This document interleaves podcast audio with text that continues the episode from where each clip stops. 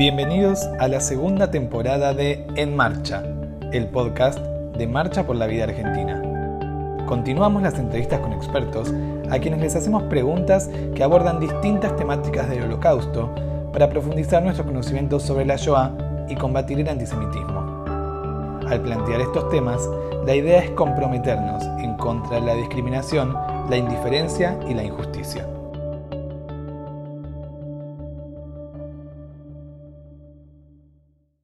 Hola, empieza un nuevo episodio de En Marcha, el podcast de Marcha por la Vida Argentina. Hoy nos acompaña Janina Mojilevsky, profesora de nivel inicial, becaria en la Escuela Internacional de Estudios del Holocausto de Yad Vashem, participó del programa Morey Morim Leoraat Shoah, docente del área judaica en la Escuela Secundaria Yonem Aleichem y guía del Museo del Holocausto de Buenos Aires, docente y capacitadora de didáctica de la Shoah en educación no formal. Fue participante del programa Marcha por la Vida. Hola Yani, bienvenida. Hola Javi, ¿cómo va? Un gusto estar acá junto a vos. Gracias a vos por sumarte a nuestro proyecto. Antes de entrar de lleno al tema que trajiste para compartir con nosotros, me gustaría que nos cuentes qué significó para vos conocer Polonia en aquella marcha por la vida del 2002. Uf, qué pregunta. Eh, fue un antes y, un después. Eh, la verdad es que era chica, ¿sí? Eh, no había el material que hoy contamos, como hoy muchos jóvenes que me cuentan, que veo en Netflix, jóvenes y no jóvenes, ¿no es cierto? Que hay una cantidad de libros, no había, había información, pero no tanta como hoy tenemos la facilidad. Eh, y yo tenía muchas ganas de, conocer, eh, de estar ahí. Eh, y me acuerdo que le pedí a Ale una entrevista y le dije, yo quiero viajar. Y le dije, esto es todo lo que tengo. así que bueno, finalmente pude, pude viajar. fue un viaje muy fuerte. no hay palabras para describir lo que uno ve ahí. Y cuando volví dije, ¿qué hago con todo esto? Sentía que si me lo guardaba para mí, no tenía sentido. Y tenía la necesidad de contarlo. en ese momento era Madrid y empecé a contarlo desde actividades de educación no formal. Y ahí empecé a estudiar y a conocer, y a participar del museo de acá de Buenos Aires. Eh, y bueno, desde ese momento que estuve ligada hasta, hasta el día de hoy. Aparte fue muy fuerte porque en ese momento Israel estaba en guerra y no se pudo entrar a Israel entonces volvimos directo, así que bueno, fue muy fuerte realmente. Eh, pero es un tema que, me apasiona y, tengo claro que el día que no sienta algo, cuando lo, transmito o lo enseño, mm, lo dejo. Pero bueno, hasta el día de hoy me sigue pasando esa cosita acá o esa emoción o ese motor que me da más ganas y de llegar a más gente y la necesidad de contarlo una y otra vez. Gracias por compartir con nosotros esto más personal. Si estás de acuerdo, cerramos esta primera parte y comenzamos con el tema central de nuestro episodio de hoy. Excelente, Javi.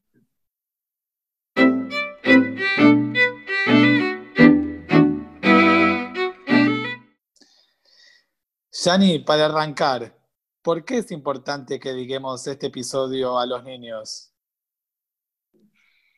Em, los nenes son, son el futuro, ¿no es cierto?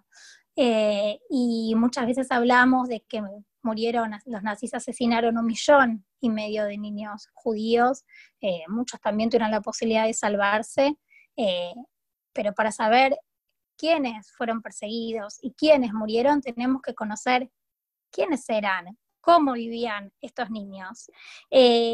Y saber que, estos chicos eran nenes que tenían una infancia feliz, que tenían sueños, hacían travesuras, jugaban con amigos, estaban con su familia, iban a la escuela, eh, y los persiguieron y los asesinaron solo por el hecho de ser judíos, ¿no es cierto? Le destruyeron todos sus sueños, todo lo que uno más ama eh, en la vida. Y es un tema que a mí me apasiona, el tema de los niños en la Shoah, y, el otro día leyendo uno de los libros vi esta frase que me encantó que decía, eh, ¿por qué me quieren matar si me porté bien?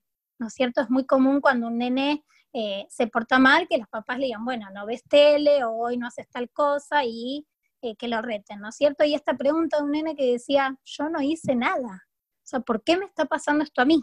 Y la realidad es que no hay respuesta, porque obviamente que nadie hizo nada para merecer el destino que, eh, que tuvieron.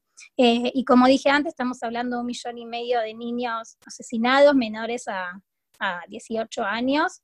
y yo creo que los nenes eran conscientes de lo que estaba sucediendo. Es una infancia totalmente perdida, ¿no es cierto? Eh, los nenes, eh, cuando uno le, dice algo y le decís no preguntes por qué, lo primero que te hace el nene es mirarte y te dice, pero ¿por qué? ¿Sí? ¿Por qué mamá? ¿Por qué a la maestra? ¿O por qué a quien fuera? Eh, y acá los nenes entendían que no podían preguntar, que no podían correr, no podían gritar, y en la mayoría de los casos los nenes entendían que no se podía, y el, que, y el no es no, y, esto es la infancia perdida, ¿no es cierto? O sea, los nenes muchas veces no se quedan con el no. Y acá no había opción, porque cuando hablamos de la vida y la muerte, muchas veces no hay opción. Eh, y, bueno, más allá de que obviamente los por qué y que los, mismos padres no tienen respuesta a esos nenes eh, de por qué. Y, como yo siempre digo, no había lugar para los caprichos, no había, eh, no había no había lugar para que un nene eh, pueda gritar o se pueda rebelar contra sus padres. Eh, bueno, entonces me parece importante hablar de, la Shoah y cuál fue el destino de, estos chicos, eh, que son la, continuidad judía, el, futuro son los nenes. ¿Cómo era la vida de los niños en esa Alemania nazi entre el ascenso del nazismo y la invasión a Polonia? Mm. Bien, primero si, tenemos que hablar, claro, del primer periodo en, Alemania, eh, primero hablando de una población judía súper integrada a la sociedad, ¿no es cierto? Donde muchos de estos nenes eran amigos de sus vecinos, que muchos no eran judíos, o iban a las escuelas con nenes no judíos también, y los nenes sufrieron persecuciones sistemáticas diariamente, una vez que el nazismo estuvo en el poder, ¿no? Con el ascenso del nazismo. Se sintieron humillados, sintieron la deshumanización, fueron expulsados de sus escuelas, eh, se les prohibió ir al cine, al teatro, jugar en los parques, se les prohibió hasta tener amigos que no sean judíos. Eh, se les prohibió todo aquello que para un nene significa la infancia.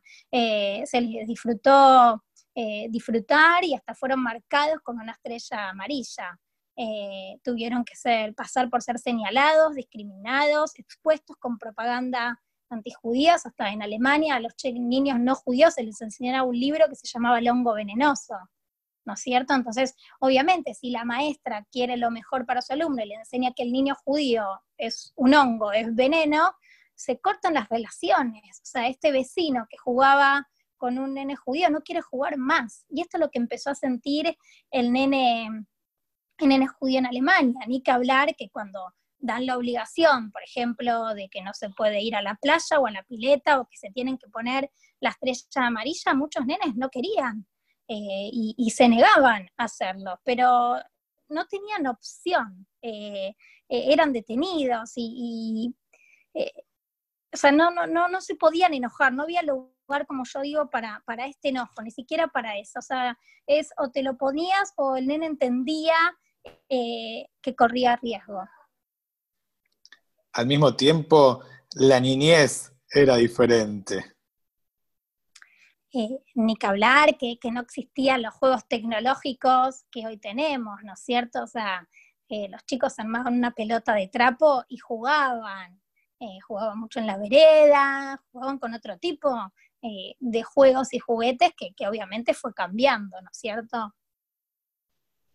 Y cuando llega la invasión a, Polonia y, resulta que está lleno de niños judíos en Polonia. Tal cual. Si, si, los judíos en Alemania eran un problema, en Polonia se encuentran con más de 3.250.000 judíos. O sea, eh, para el nazismo era encontrarse con muchísima más cantidad. Lo que también quiero aclarar es que hubieron eh, planes de salvación para niños, como los famosos Kinder Transport, ¿sí? los transportes de niños que lograron eh, el rescate de aproximadamente 10.000 niños llevados, a, llevados de Alemania, de Austria, de Checoslovaquia, estos países que ya habían sido eh, unidos a la Alemania nazi hacia Gran Bretaña. Pero bueno, no todos tuvieron ese destino ni todos tuvieron la opción. Eh, entonces muchas eh, familias judías terminan cayendo en las manos de los nazis. y, en, en, Polonia, una vez que ingresaron los nazis, no solo que pusieron las mismas reglas que habían impuesto para los judíos de Alemania, sino que luego los van a concentrar en los guetos, ¿no es cierto? Y obviamente que los nenes no sabían lo que era un gueto, no solo el significado de esa palabra, sino cómo iba a ser la vida en el gueto. Y hay una, un parrafito que dijo un, niño que, decía, me siento como si estuviera en una caja, no hay aire para respirar, donde quiera que vas encuentras un portal que te encierra, ¿no es cierto? Y, el gueto eh, había aire libre, había aire, a lo que se refiere es el poco espacio, el hacinamiento, el que no hay libertad, ¿sí? Es como una cárcel en una partecita de la ciudad, en una aldea, en un pueblo, están encerrados, están aislados, eh, y le sacan todos estos, estos derechos a, los niños eh, también. Eh, y, en el gueto se sufre muchísimo el hambre, y acá hay algo tan importante, Javi, con los nenes, porque cambia el rol. a la mesa la comida la tiene que llevar un adulto, con quien viva, mamá, papá, tía, tío, abuelo, o sea, uno puede hablar de distintos tipos de familias, ¿no es cierto? Acá muchas veces la comida, los encargados de llevarla eran los niños, porque los niños eran su tamaño pequeño, que podían pasar por alguna cloaca o por algún lugarcito, siempre por abajo del muro, y salir del otro lado, corriendo el peligro para traer algo, lo que fuera gueto o que algún polaco del otro lado le dé algo de comida, harina, pan o algo que encontraban en el tacho, cáscara de papa, de zanahoria, lo que fuera. Eh, y, y, digo, qué difícil para esos padres, ¿no es cierto? O sea, pedirle al niño que lo hagan sabiendo el riesgo que corría, porque si los nazis lo encontraban, lo mataban. Pero si el niño no salía a buscar comida, toda la familia moría de hambre. Eh, yo muchas veces digo, ¿no es cierto? Cuando mi hijo me dice, ay mamá, me muero de hambre. Digo, gracias a Dios vos no te morís de hambre, nosotros lo podemos solucionar. Vení y comemos algo. Y en esta situación, y lamentablemente hoy en día, hay gente que se muere de hambre literal. Y eso era la desesperación eh, por la comida, ¿no es cierto? Eh, muchas familias en los guetos trataron de, de esconderse en distintos eh, sótanos, en distintos altillos, más que nada cuando eh, empezaron los nazis a entrar a los guetos para llevarlos en los trenes hacia los distintos campos. Eh, y cuando las familias ya entendían que el destino de los niños no era nada bueno de la mano de, los nazis tampoco. ¿y, qué pasaba con estos niños en este escondite? ¿No es cierto? Esto de no, no podés hablar. un nene digamos que hoy un nene le decís no puedes hablar y lo primero que te va a decir es otra vez, ¿no es cierto? ¿Por qué no puedo hablar? Acá ya dijimos que los nenes entendían el miedo, lo veían por sus padres, ¿sí? Lo sentían. Ahora, un bebé no lo entiende. ¿Cómo hacían esos padres si tienen un bebé para que ese bebé no llore? Para que los nazis no entren al lugar donde esté el espacio, ¿sí? donde ellos estaban escondidos y no escuchen un llanto y descubran que hay gente escondida. Entonces, el tema de los bebés en los escondites fue otro tema, porque a veces había más de una familia en el escondite y las otras personas decían, por favor, alguien que silencia a ese bebé, nos van a descubrir a todos. Está el caso de Moni Davidovich que nos cuenta que a ella, su familia, la dejó fuera del escondite. Cuando los nazis entran a la casa dentro del gueto, ven a uno bebé en un Moisés arriba de una cama. Eh, bueno, hubieron padres que hicieron eso, hubieron familias que entraron con el bebé y a veces hasta las madres no tuvieron opción que taparle la boca a ese bebé. Entonces, es muy difícil por lo que las familias tuvieron que pasar, ¿no es cierto? Elegir eh, la vida eh, con, con las personas que uno más ama, que son los hijos, que son una parte de nuestro cuerpo. ¿No cierto? Los padres nos vivimos por nuestros hijos y no hay explicación de lo que podemos llegar a ser o de lo que sentimos. Eh, y las familias vivían en tal extremo que, a veces eran muy difíciles los dilemas que tenían que, enfrentar eh, diariamente. Eh, y acá es cuando muchas familias se dieron cuenta que la única forma de salvar a sus niños era sacarlos del gueto, El tema era cómo. Había gente que capaz tenía un permiso para trabajar afuera, como fue el caso de Irene Dav, ¿no es cierto? Que su papá tenía la posibilidad de trabajar afuera y lo podía sacar, pero había otros que no. Había gente que tenía algún amigo o alguien del lado de afuera del gueto que lo podía ayudar y había otros que no. Entonces, tenían que darse varias cosas para poder sacar a ese niño. Y ni que hablar el dilema de estos padres. O sea, si lo mejor era entregar a, tu hijo lo que más amas a un desconocido, si lo va a tratar bien, si, si lo va a querer, no como uno, pero por lo menos quererlo, si no lo va a delatar, o se queda conmigo que es el mejor destino donde pueda estar y que sea lo que fuera. O sea, es muy, difícil. Eh, Irena Sendler, que fue una un miembro de la resistencia polaca, ¿no es cierto?, que, que, arriesgó su vida para sacar a más de 2.500 niños del gueto de Varsovia, ella dice eh, que, ella no es eh, un héroe, ¿no es cierto? Que los verdaderos héroes eran los niños y sus padres que entregaron a, lo que uno más ama a personas desconocidas. Eh, bueno, fueron muchos los justos de las naciones, personas no judías que ayudaron a niños escondiéndolos en casas, en iglesias, orfanatos, y muchas veces a estos niños había que traerlos otra vez al gueto porque los niños lloraban, ¿sí? Eh, eh, eh, como un nene de repente lo arrancan de su familia y lo llevan con otras personas que no conoce, que no saben quién son, le dice que se tiene que aprender un nuevo nombre, una nueva historia, y si estos niños no se adaptaban a esa situación, era mucho el riesgo que se corría para el niño y para todas las personas que lo estaban ayudando a, salvar su vida. pero bueno, también hay que entender lo que estas nenas sentían, ¿no es cierto? Muchas veces a las nenas les tenían el pelo con, agua oxigenada para que parezcan polacas, eh, tenían que aprender a rezar, los llevaban a, las iglesias, eh, era, era, muy difícil para estos niños. Eh, algunos conseguían papeles falsos para, esto, claro, nombres falsos, papeles de bautismo, documentos, y de alguna manera podían ir hasta la escuela y tener una vida normal con esta identidad falsa y esta historia falsa, y los que no tenían tenían que estar escondidos, porque cualquier vecino o cualquier persona que lo, descubriera eh, lo podía delatar, y ni que hablar que eran muchas veces estos niños eh, los hacían pasar como sobrinos, porque si no, eh, levantaba sospecha que de la nada en una familia haya un niño, cuando esa mujer nunca había estado o no, nunca se le había visto la panza, no la habían visto eh, embarazada. Em, así que bueno, esto fue un poco el destino de los niños tan, tan difícil. Eh, y en el gueto, por más que uno dice que la vida era caótica, porque ya dijimos el hambre, el hacinamiento, el frío, las enfermedades, aún así se hacían muchas cosas a, escondidas, ¿no es cierto? Muchos padres apostaban a que los niños puedan estudiar, para que cuando la guerra terminada, terminara puedan eh, retomar sus estudios, hacían las tradiciones judías a escondidas, había bar mitzvah a escondidas, había brit milá, había nacimientos, había eh, casamientos, bueno, se trataba de, seguir eh, con la vida y los nenes nunca dejaron de jugar.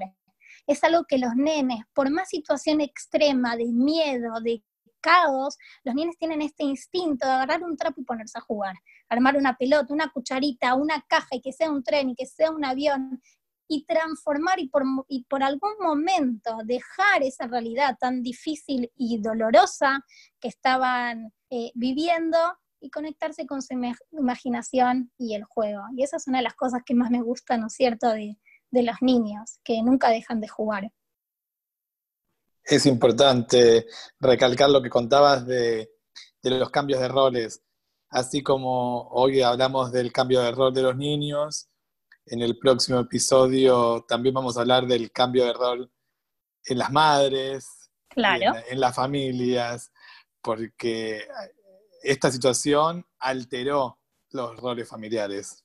100%. 100%, ¿no es cierto? Yo una vez leí un testimonio que me acordaba que decía que le había sacado un pedacito de pan a su hermano eh, y que su hermano cuando se dio cuenta se desesperó y empezó a preguntar quién fue, quién fue, cómo puede ser. Y hasta le terminé diciendo, fui yo, tengo hambre, ¿no es cierto? O sea, ¿cómo el otro hermano se puede enojar si están desesperados? Estos roles familiares tan difíciles, que estas eh, situaciones extremas por las que tuvieron que pasar, que todos los roles cambian, ¿no es cierto? Y Yani, ¿qué pasaba cuando los niños llegaban a los campos? Bueno, el tema es que cuando comenzó la famosa solución final y empiezan a sacar a los judíos de los guetos, los niños eran los primeros. ¿Por qué? Porque son futuros judíos, porque no les servía el nazismo para trabajar, porque los veían como una amenaza para el futuro, nenes que se podían vengar. Eh, y los nenes llegaban y no entendían a dónde estaban yendo. Muchas veces no llegaban tampoco de las manos de sus familias, como en el caso del gueto de Loch, que se llevaron a los niños, ¿no es cierto? Porque Rumkowski y Judenrat de, de, Loch quería demostrar que, que, la gente podía trabajar y que eran útiles para el nazismo. Eh, entonces a veces llegan con sus familias y a veces no, y también hay que entender que en el gueto muchos niños quedaron huérfanos, entonces también por eso llegaban solitos. Eh, y era llegar a un lugar que no tenían idea de dónde estaban llegando, ¿no es cierto? Ni que hablar de que te empiezan a gritar en alemán y muchos no hablaban el idioma.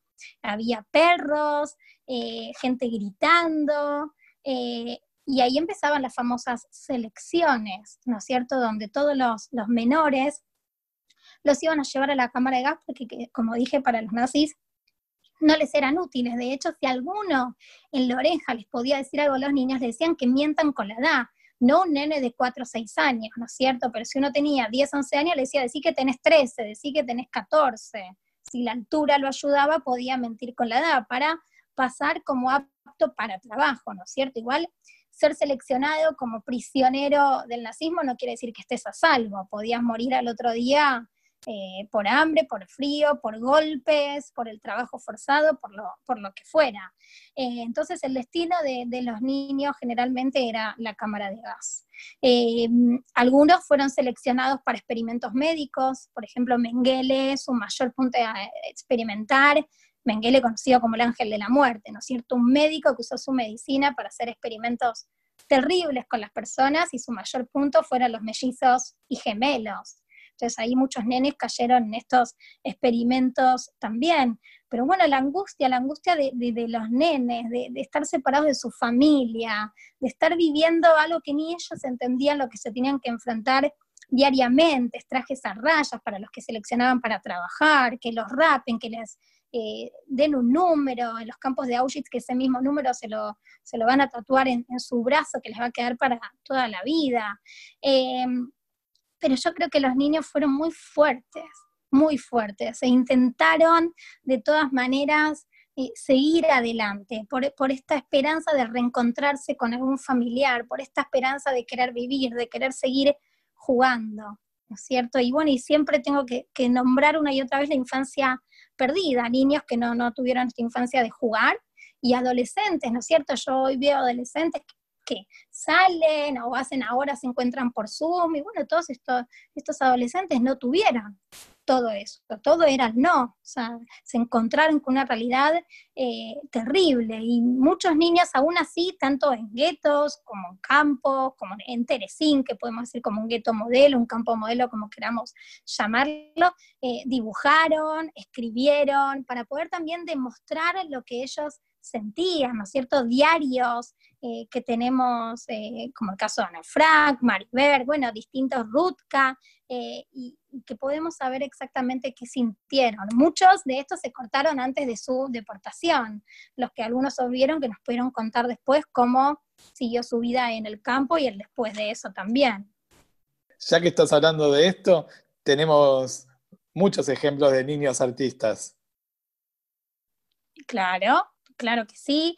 Eh, bueno, el diario de Ana Frank fue uno de los más conocidos, ¿no es cierto? Pero no fue el único, ¿sí? Está el cuaderno del Rutka, el diario de Maribel, que tenemos muchos fragmentos donde cuentan lo que sienten. Eh, pueden contarnos con, detalles cómo fue la entrada de los nazis al lugar donde ellos vivían, cómo fue ponerse la estrella amarilla, el miedo que sentían, la incertidumbre por sus amigos, por su familia, al estar encerrados. Tenemos el caso de Peter Gintz, eh, de un nene de, de, 11 años, ¿no es cierto?, que pintó más de 120 eh, obras, pinturas, y escribió poemas. Él estuvo, primero fue eh, llevado al gueto de Teresín y después deportado a Auschwitz, donde termina muriendo a sus 16 años.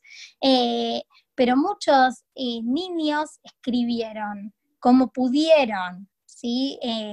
algunos pudieron después encontrar otra vez estas pinturas o estos escritos y, se pudieron publicar. Y otros nunca volvieron, ¿no es cierto? Entonces algunos se pudieron encontrar y otros no sabemos al día de hoy el destino de, todo eso. Eh, pero es una manera de, demostrar el aquí estamos de estos niños, de demostrar sus expresiones, de hacernos llegar sus voces. y bueno, hubieron muchísimos niños que pudieron eh, que pudieron hacerlos, de, por ejemplo, del gueto de Teresina, hay un montón de, dibujos eh, que tenemos de, estos niños que, nos demuestran diariamente cómo era su vida. ¿Puedo leer algo, Javi? Sí, dale. Es un libro que a mí me gusta mucho, que lo uso mucho para enseñar, que se llama El Niño Estrella, y que dice, por fin la noche se terminó y el niño pudo salir. Afuera hacía un tiempo hermoso, pero estaba completamente solo. Las estrellas fugaces no habían vuelto. Afortunadamente había otras personas a su alrededor. Eran un poco soles y un poco estrellas y le enseñaron a vivir de nuevo a la luz del día. Ahora el niño sabe que es una estrella y brilla. Bueno, es un pedacito de un libro hermoso, ¿no es cierto? Pero es un poco eh, lo que vivieron los niños. ¿sí? Eh, toda su familia, todos sus amigos que se convirtieron en estrellas fugaces, que nunca volvieron, que él conoció la, la estrella porque se la pusieron en su ropa para identificarlo como judío, y luego, bueno, con el tiempo tuvo que aprender que esas estrellas van a estar para siempre acompañándolo y que él es una propia estrella y que va a brillar por siempre también. Ya que traes este tema, me gustaría saber cómo fue la vida de los niños sobrevivientes. Claro, fue otro, otro capítulo, ¿no es cierto? Dijimos que algunos niños habían sido deportados a los campos y bueno, de repente se dan cuenta que son libres. Qué difícil y cuánto peso tiene la palabra libertad, ¿no es cierto? Porque libres de qué? El miedo a ser libres también. Eh, muchos que tenían lo opuesto, solo lo opuesto, y bueno, entraron muchas organizaciones judías y no judías a empezar a ayudar a estos niños que estaban en los campos, que muchos buscaban familiares, si alguien había quedado vivo para, acompañarlos y, bueno, poder seguir viviendo, ¿no es cierto? Dar vuelta a la página y con el tiempo volver a, empezar. Eh, pero lo más difícil fue para todos estos niños que habían sido escondidos, porque en algunos casos ningún familiar había sobrevivido para ir a buscarlo. Y en algunos casos donde sí había algún familiar que había sobrevivido, no tenía la exacta, hubieron niños que fueron pasando de varios lugares, ¿sí? Por el riesgo que esto corría, que si alguien sospechaba tenía que cambiarlo de casa o de iglesia o de orfanato, y que hubieron muchas manos, muchos justos ayudando a que esa historia pueda salvarse. Eh, entonces, a veces podían llegar, a veces era más difícil, por eso decimos que no sabemos hoy exactamente cuántos fueron encontrados, ¿no es cierto? Si hoy hay gente, bueno, que ya es mayor y no sabe su verdadera identidad, porque capaz nunca nadie lo buscó, nunca le contaron eh, su, historia. Em, y también hay que entender que los nenes más chiquititos no tenían el recuerdo de su verdadera familia, ¿sí? ni su nombre, ni, ni, las imágenes del rostro de su mamá, de su papá. Entonces, cuando ellos los iban a buscar y capaz ya habían pasado cuatro o cinco años, estos niños se habían encariñado con la familia que los había protegido y muchas veces no se querían ir porque para ellos esa era su familia. Ellos tenían que aprender esa historia nueva. Tanto supieron que ese era su nombre, que esa era su historia y que eso es lo único. Entonces, bueno, fue difícil para estos niños eh, volver a, reencontrarse, los que la posibilidad, en algunos casos fueron organizaciones judías las que los encontraron y, los llevaron después para que puedan seguir sus historias con otras familias judías y no había ningún familiar, o en Israel a partir de 1948, eh, obviamente. Eh, pero bueno, fue, fue un capítulo muy, muy difícil para, los niños. Eh, hay una historia de, un rabino, ¿no es cierto?, que va a un orfanato a buscar niños judíos con este afán de, de encontrarlos, ¿no es cierto? Y, en el orfanato no sabían, porque muchos habían llegado con identidades falsas. Entonces ellos tampoco sabían exactamente quién era judío y quién no. Entonces dijeron, ¿y ahora qué hacemos? ¿Cómo podemos descubrir, ¿no es cierto?, quiénes son judíos y quién no. Y el rabino le dijo si podía volver a la hora que los chicos se van a dormir. Desde ya le dijeron, y este rabino volvió y empezó a, cantar muy bajito una melodía en hebreo, en yiddish, melodías que se cantan para que los niños se puedan ir a dormir. Y muchos niños empezaron a decir en hebreo, en yiddish, mamá, papá, o a levantar sus cabezas, y ahí se dieron cuenta, ¿sí? después obviamente comprobando realmente las historias de estos niños, que eran niños judíos. O sea, esto vemos cómo fue tan difícil la búsqueda, ¿sí? Por eso hasta el día de hoy no sabemos eh, si todos pudieron encontrar su, verdadera identidad o no. Eh, y todas las secuelas que quedaron en estos niños, ¿no es cierto? Muchos pudieron contar y algunos jamás pudieron contar, ni siquiera sus familias, eh, por la mochila que esto le, significaba, por el dolor que esto le significaba, eh, bueno, el después fue muy difícil también, para los niños y para los no niños, ¿no? Para ir cerrando, yo sé que vos venís trabajando el tema de los niños hace rato y quería saber si tu maternidad cambió tu mirada sobre la infancia durante la Shoah. Muchísimo, Javi, muchísimo. Si bien soy maestra y trabajo con niños y siempre me apasionó el tema de los niños, me cambió, me cambió porque cuando fui mamá entendí lo que siente una mamá, ¿no es cierto? Eh, que antes no lo entendía, lo, empecé a entender cuando, cuando lo viví. Eh, y, yo, qué sé yo, soy muy eh, de estar con mis hijos, ¿no es cierto? Pero me gusta darles el beso de las buenas noches, me gusta preguntarles qué les pasa, me gusta jugar con ellos, me gusta acompañarlos en cada momento qué sé yo, me gusta que puedan sonreír, que puedan jugar, que puedan frustrarse, que puedan probar, qué sé yo, supongo que muchas de las cosas que a los papás nos gusta para con sus hijos. Eh, y lo difícil, no puedo parar de, pensar porque no me puedo poner en ese lugar, porque no estuve allí, ¿no es cierto?, en lo difícil que fue esto para las familias. Eh, no sé, a mí me parecen héroes los padres que eh, decidieron esconder a sus hijos fuera del gueto o, antes del gueto con familias no judías o con quien fuera, ¿no es cierto?, no judío para salvarlos. Yo eh, soy tan aferrada a mis hijos de verlos diariamente, de saber cómo están, eh, y entiendo que esas familias también, pero es tanto el amor que le tenían que les quisieron salvar la vida.